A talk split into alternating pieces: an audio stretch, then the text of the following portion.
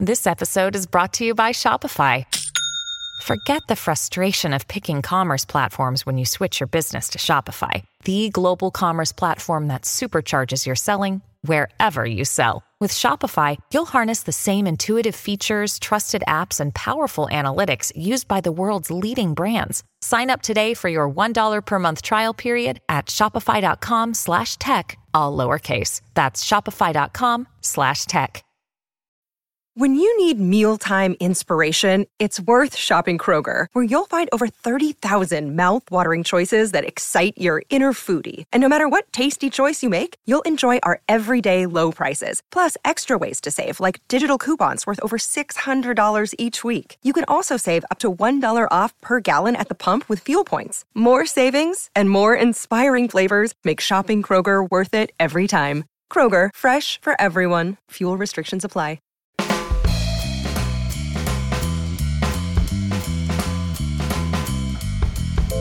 Hey everyone, hope you're healthy and safe wherever you are. This is E2 Entrepreneurs Exposed. Thanks so much for tuning in. And today we are kicking off our very special series focused on businesses and their founders navigating these uncharted waters.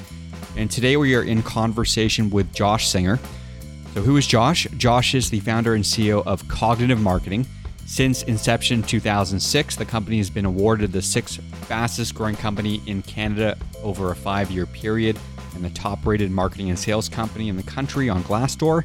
Singer is also the founder and CEO of Optimi.ai, a tech startup helping companies manage their workforce with automation and artificial intelligence.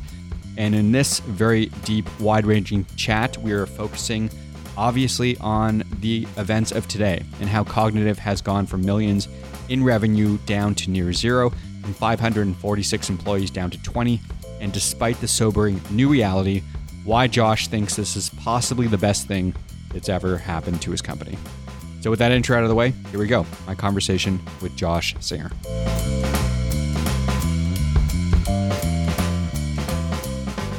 I go through periods where I'm like scared and anxious about the risk of what could happen, right? Because just, you know, 100% of my business is shut down in the sense of from an operational standpoint. We still have some team members who are employed and working on what we're looking for because we're reinventing our business on the other side. Yep. But for the current state, it's like 100% shut down. We've laid off, uh, temporarily laid off 546 staff.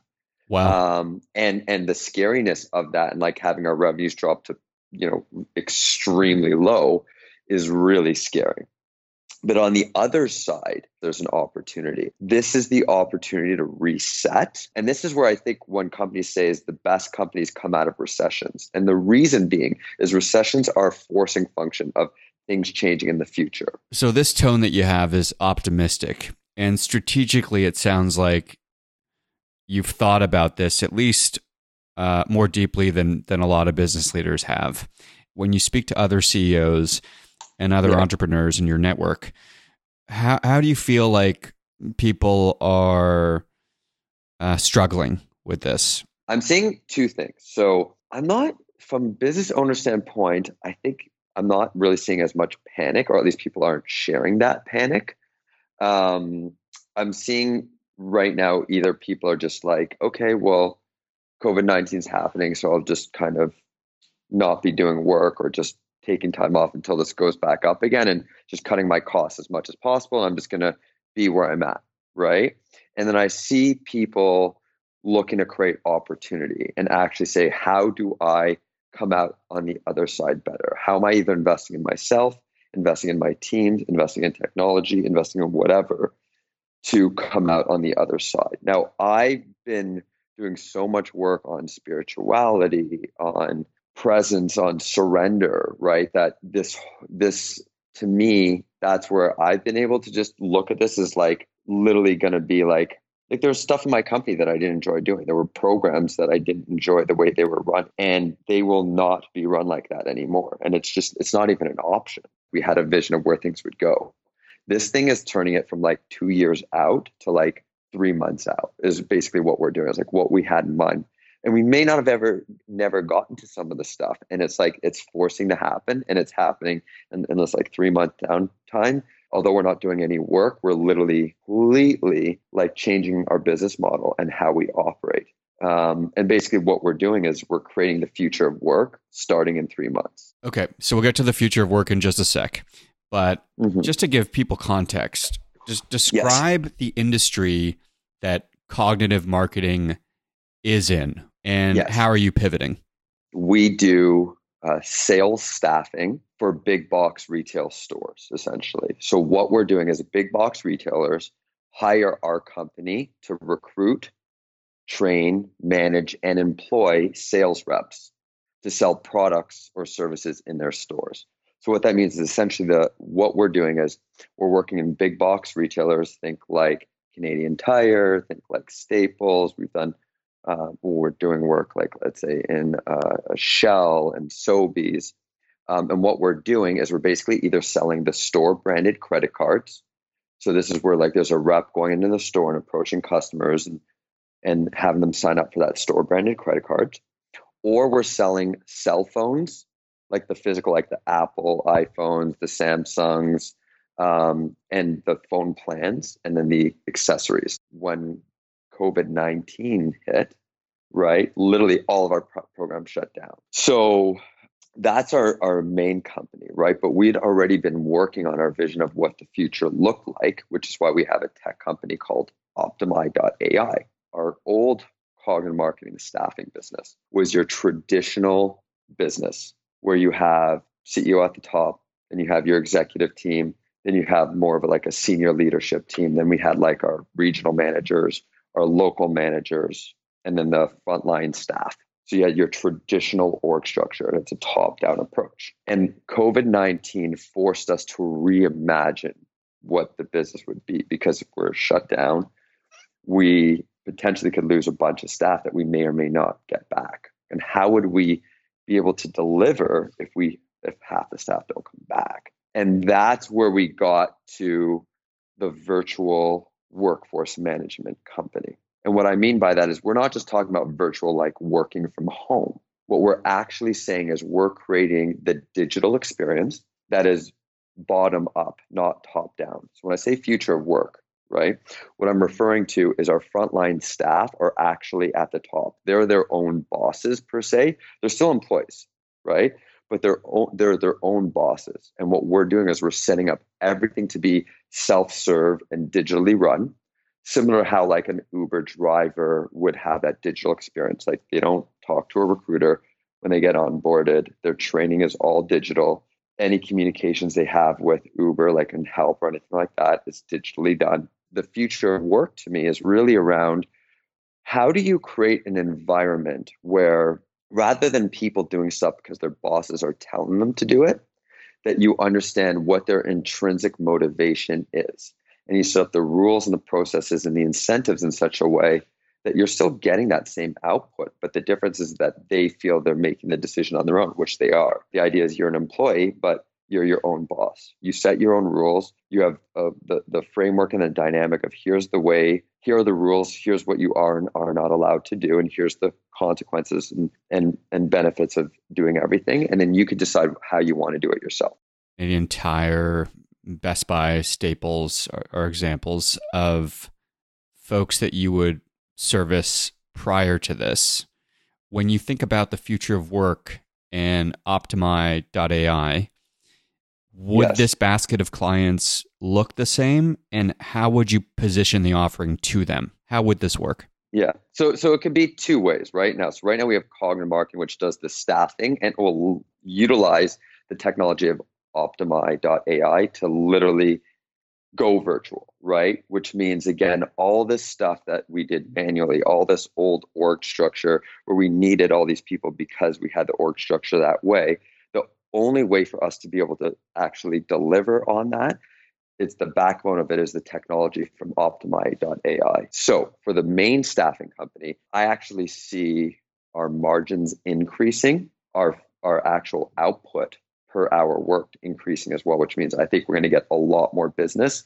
So that's one area. And then on the flip side what i also see as an opportunity is for optimi which is the tech company is these large companies like staples like Canadian Tire. We don't work with Best Buy, but you know, one of our uh, the president who's running cognitive marketing on my team, he spent 15 years at Future Shop and Best Buy here in Canada. And the idea here is right now, the amount of lost productivity just from demotivated staff or turnover is costly. But then, in addition, the administrative costs that they have just to maintain their staff levels.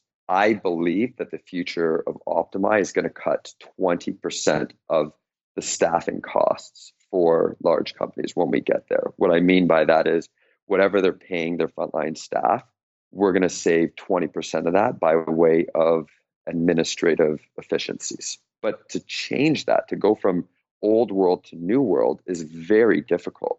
So it's not just about the technology, it's going to be about how do you train your team. Importantly, how stores or store formats are going to change and how the shopping environment is going to change beyond this.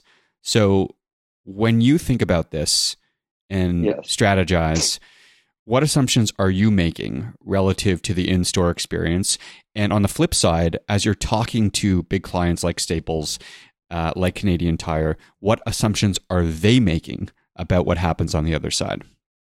What I'm seeing, right, is all these retailers are seeing a big increase in online sales. It's not going back to where it was before. What I'm hearing is again the investment in how to create that digital sales experience is increasing. And then the other thing is, and this is where I actually feel like commercial real estate is in big trouble even after uh, COVID 19.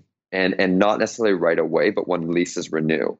Because I see a, like a common theme is a lot of companies are like, wow, this is more productive. So so I would say the majority of companies are at least going to reduce their footprint. And when that happens, prices are going to fall sharply in the commercial real estate market. So that that would be my prediction there. Like that I would not want to be investing in commercial real estate right now. Agreed. And I'd also say that there is a short-term hit, which is that yes, there are plenty of active leases and obligations that are still, at least on paper, obligated to be met, let's say. But you're going to have a cohort of small businesses that will default based on COVID, oh, and oh, yeah. those leases are worthless at that point. Um, so Agreed. commercial real estate is going to feel a short-term hit and then long-term, for sure, as you describe, as big companies understand how remote teams can be efficient or effective uh, and re-strategize accordingly. Agreed. And and just as an example, my brother works for one of the biggest insurance companies in Canada and they're talking about wow like our teams actually feel more productive. Why do we need this much office space? So i'm agreeing with you but long term it doesn't get much better either in my opinion for commercial real estate. So it'll be interesting to see where they how they repurpose. Like again maybe demand comes back fully. I just can't see that happening but let's say it does i could be wrong but if i'm not wrong then how are they going to reimagine their business model to actually create an opportunity for that as well. The behavioral change, I, I think, extends you know way beyond uh, commercial real estate, obviously, into many okay. industries.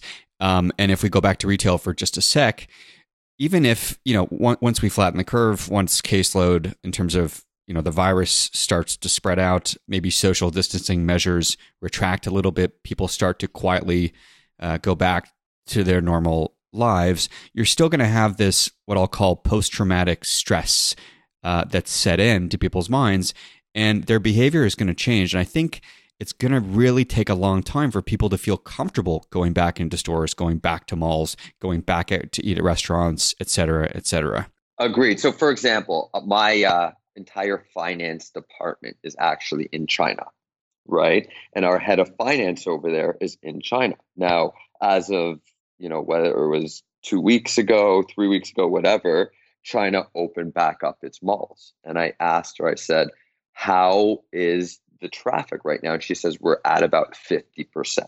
Yeah. Right. And that was as of last week, right? So they had been open for a little bit and it's 50%. So the question is, does it ever get back to 100%? How long does that take? Yeah, I think it never goes back to 100% um, based on the following assumptions. One is that as you mentioned, people have changed their behavior permanently and they now understand that they can get X product online versus yes. going physically into a store and they're comfortable doing that. You know, for example, if we exactly. just take grocery as an industry, it's obviously accelerated the amount of people that are shopping for groceries online uh, prior to COVID 19. It's not as if this never existed before. It's just that COVID 19 has now accelerated this behavior. And all of a sudden, you have a huge percentage of people that are now shopping for groceries online, and they'll still be comfortable shopping for groceries online post COVID 19 and they'll ask themselves Agreed. whether or not they ever have to go back to a grocery store again. And then the other end of it, um, and the prediction that I'll make is that no one actually will feel comfortable going back to their prior behavior until there is a vaccine. So even as social distancing relaxes, the threat of, of the coronavirus is still going to be there until there's a vaccine and the vaccine's readily available for people. So even if there are less cases, uh, warmer weather, whatever these extraordinary factors might be that might help us, um, you're still going to have a percentage of people that are nervous about getting sick. And that'll keep them away from the malls and the stores and the theaters, et cetera. Agreed. I think that will have an impact for sure. So I would agree with that. Yeah. Um, I want to go back to something you were saying earlier at the beginning of the podcast, which was that you have yes. these moments of panic or fear yes. or anxiety. What are you thinking about when those moments set in? What triggered this in my mind was when the US shut down flights from Europe, right? The same night that the NBA shut down or at least suspended the season for the time being, mm-hmm. right? And that triggered the North American like pa- realization of what was going to happen and then the panic started setting in. We basically saw that we'd be shutting down our business and the first question that comes to mind is like can the business even survive this right? Like if we're going to have zero revenue how long are we going to have zero revenue for? What does that mean? How are we going to afford to pay our staff so the first fear is like will the business just shut down and never open back up or could it lead to a bankruptcy the second fear is then, well, what about our staff, right? What's going to happen to them? How are they going to survive? This is where I'm actually really grateful for government. The fact that there are programs out there to help people who are laid off, the fact that there are programs to help businesses get through it as best as they can, it would have been delirium without support from government. Although I, I would say, not to be a total pessimist, but but this yeah. I would the stimulus I would describe as more of a band-aid because it, it, it isn't a permanent solution and you can't keep the economy in what I'll call like a medically induced coma indefinitely. People at some point need to go back to work, need to make more than just what the government is providing with these uh, emergency checks. I, I, would say, you know, they've got a, any number of months.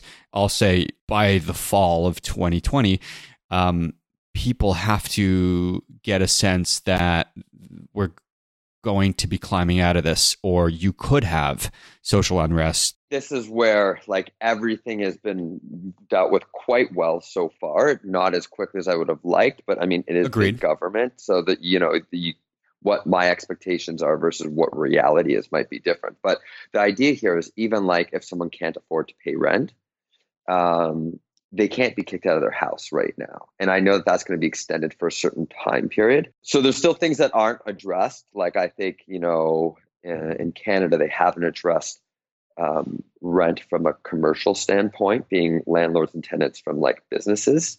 And I know that the US, I don't understand how that PPP program works, but there's like forgivable loans, which could be used for either payroll or rent.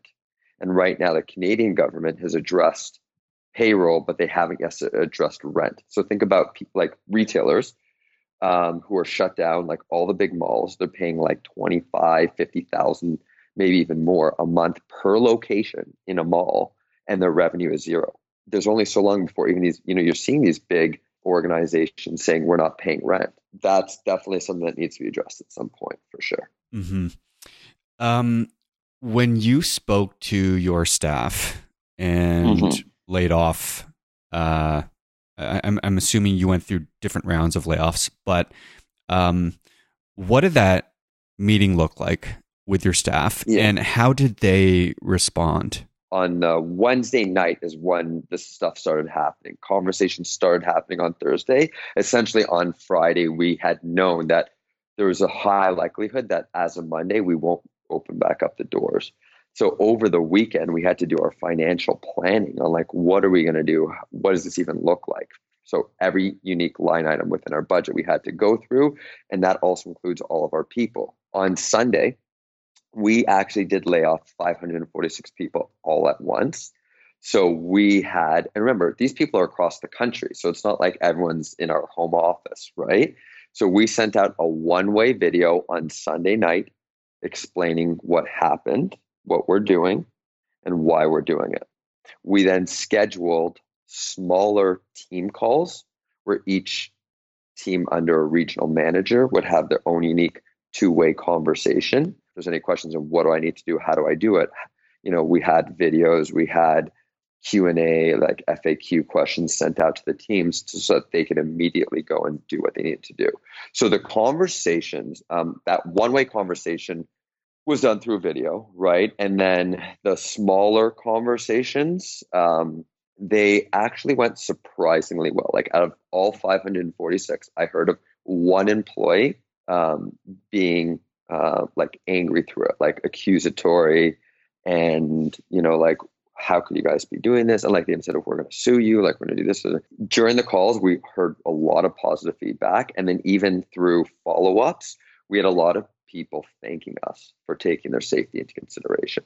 So we were actually quite surprised at how well people received it. And I, I've actually heard not just like at first we thought we did such a great job, which I still think we did do such a great job. But I've heard from other friends' companies similar type responses where people just understood as you pivot cognitive's vision and develop Optimi, uh, which is the tech side of things, how many people mm-hmm. have you retained on your team? Uh, we probably have 15 to 20 people. So it's not nothing. I mean, that's that's still payroll uh, at a time when I assume revenues are near zero. Near zero. We, we're getting some support from clients to help out a little bit. The subsidy program does help big time for us keeping those staff. And that actually is an advantage on the technology side because because our revenue is down, we could hire people and get that subsidy on the technology and actually speed up our tech development faster than we otherwise would have. So we are using that as an advantage to ourselves. Um, and you just got to worry about cash flow in the sense that right now we're expecting to get paid eight to 10 weeks after we make payment to our employees. Luckily, we have cash, but mm-hmm. the idea here is is you know you got to be smart because if we kept, for example, ideally we would have kept all of our reps, all of our managers on the subsidy program.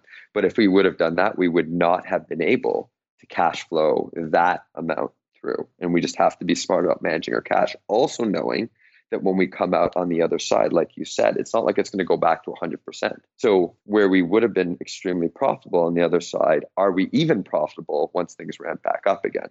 Just given, again, the changes to store traffic and people coming out and stuff like that. It's an unknown. So, we need to make sure that we're prepared to weather the storm after the storm. Yep. Um, how are you personally structuring your days? as it's a, great a CEO? Question. It's a great question. It's uh, you know it's kind of funny. I've almost flipped my day around too, and I'll explain what I mean by that. Is um, I used to work out in the morning before work, mm-hmm. and I'd work out about four to five times a week. Um, in the first week of this, I gained four or five pounds, and I didn't feel like I was eating any worse. It was just you just realize that when you're not out and about doing things, you're just burning less calories. I was even working out the same amount that I did previously. And the second week I tried to lose it and I couldn't lose it. Um, so, first of all, I'm actually focusing on eating even healthier. Um, I'm working out every single day. So, the, I've worked out 15 of the last 16 days. Uh, and what I'm doing is I'm going for runs outside. And then I've been more recently trying to really focus on meditating to start the day as well.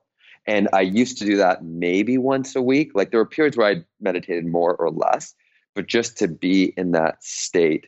Because um, really, to me, the big thing, and this is what I really wanted to hit on, is in my opinion, it's what I've learned through this, and I hope that I can continue on the other side, even after COVID 19, is the idea of surrender, right?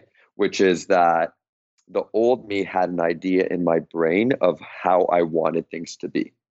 And where I would get anxiety or stress or pressure um, is me trying to turn what's in my brain into a reality.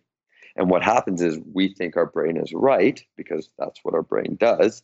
And the stress comes from the world just doesn't work the way we, our brains want it to work. And the stress and anxiety and the anger and depression, all that comes from when we're trying to create a reality that's just not possible. Then rather than focusing on getting things to the way they, they used to be, the way your brain thinks that they should be, you actually let go. It's like I actually have to actively let go and say, I know this is what my brain wants, but here's what the world's telling me. And then there's that space for creativity. And that is creativity well, now that this is the way it is, what options do I have? When I'm talking about the future of work happening in three months here and a upside down org structure and not having bosses. And what is a culture needed to do that? Like that wasn't even imagined before COVID 19. But as we started facing the realities of what was happening and how we were going to deal with it, it forced us to say, to let go of our past way of thinking and being open to completely new things that we hadn't even thought of before. Definitely forces people's hands uh, on so many levels. You know, one being creativity, one being efficiency, one being productivity. I mean, the list goes on. It's certainly come at a speed in which most of us, I don't think, were prepared to work on one, let alone many of those things. Yeah. So, so it's interesting times when you talk about surrendering, are, are you actively surrendering through this meditation practice that you're talking about? Are there other practices that you recommend?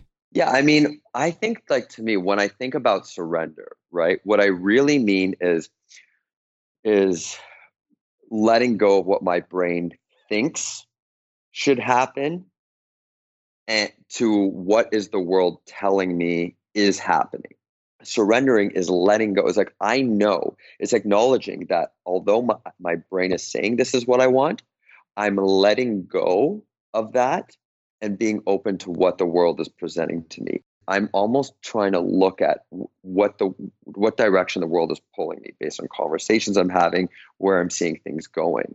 I'm almost looking for what is the current of the water that the world is pushing me towards.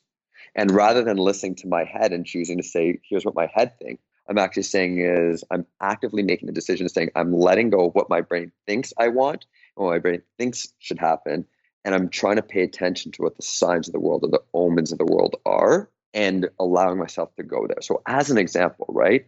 Let's say that cognitive marketing actually does go bankrupt through this, right? I'm just not like my brain's not smart enough to know why that's happening to the broader context, right? In five years' time, I might be able to look back and Steve Jobs' famous commencement from Stanford says you can't connect the dots moving forward. You can only look back and see why things happened, right? So it's acknowledging that I can't see those signs, but having faith that whatever that happens is a reason why. And that if God forbid my current brain thinks, well, cogn- I need cognitive marketing and it's the best thing to happen to me. What happens if it was actually the worst thing that's happened to me and it's preventing me from getting to something even bigger better that i'm supposed to be doing right now. So i'm not saying that's what's happening but the idea of letting go of it that worst case scenario although there might be some temporary pain if it were to go bankrupt if that does happen then it's not meant to be. In every crisis there's also an opportunity. And if you actually believe that then really what it's about is letting go to what your brain thinks should happen looking at the signs of the world and where it's taking you and then allowing creativity to happen to see what could come. In the last couple of minutes, Josh, the chat resources that you mentioned, so these these groups on that are YPO related or EO related, um, those communities yeah. are, are quote unquote gated, metaphorically speaking. What about other group resources that people can take advantage of that are fee free? So that I don't know. So for example, one of my friends who runs a tech company, he started a WhatsApp group called Founders. And there's literally hundreds of people in this WhatsApp group that 78 people, and these are people from Canada and the US. So I think there's a lot of people out there who are looking to support others that have set up uh, Zoom chats or Facebook groups or whatever to engage people. Those are all great tips. And I also encourage people to look you up on LinkedIn and connect with you if you're okay with it. You have some pretty valuable videos uh, that I think are very noteworthy that founders and other folks interested in navigating these waters can take advantage of? Sounds good. Yeah, I'm always open to that. Okay, man. Well, this has been uh, very interesting and, and wide ranging. So, so thanks for doing this, Yes. and all the best with the pivot of both cognitive and Optimi.ai, and the future of work. And I, I will remain optimistic on my end. Thank you. Have a good one, Adam. Nice chatting with you. Okay, appreciate you coming on.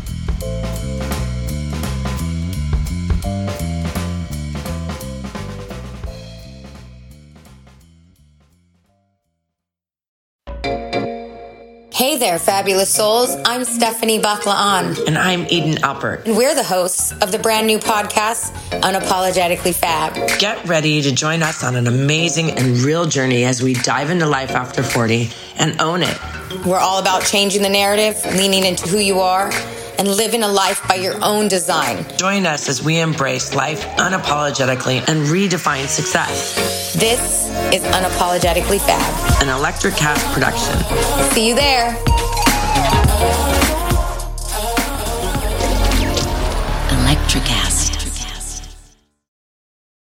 Miles, are you ready to record our promo for season two of the Wanna Bet podcast? David, have you ever seen a grown man naked? Miles, we're not here to quote lines from Airplane. We're here to tell people that season two starts August 18th. But I like airplane. I know you do, but Wanna Bet is a sports betting podcast. Each week we bet $1,000 on the NFL teams and games that we love. Well, that sounds like fun. It is fun. And last year you picked over 60% of your games correctly. How'd you do? We're not talking about that. We are telling people that they can find us every Friday. So no more movie quotes. Roger, Roger. Electricast. Electricast.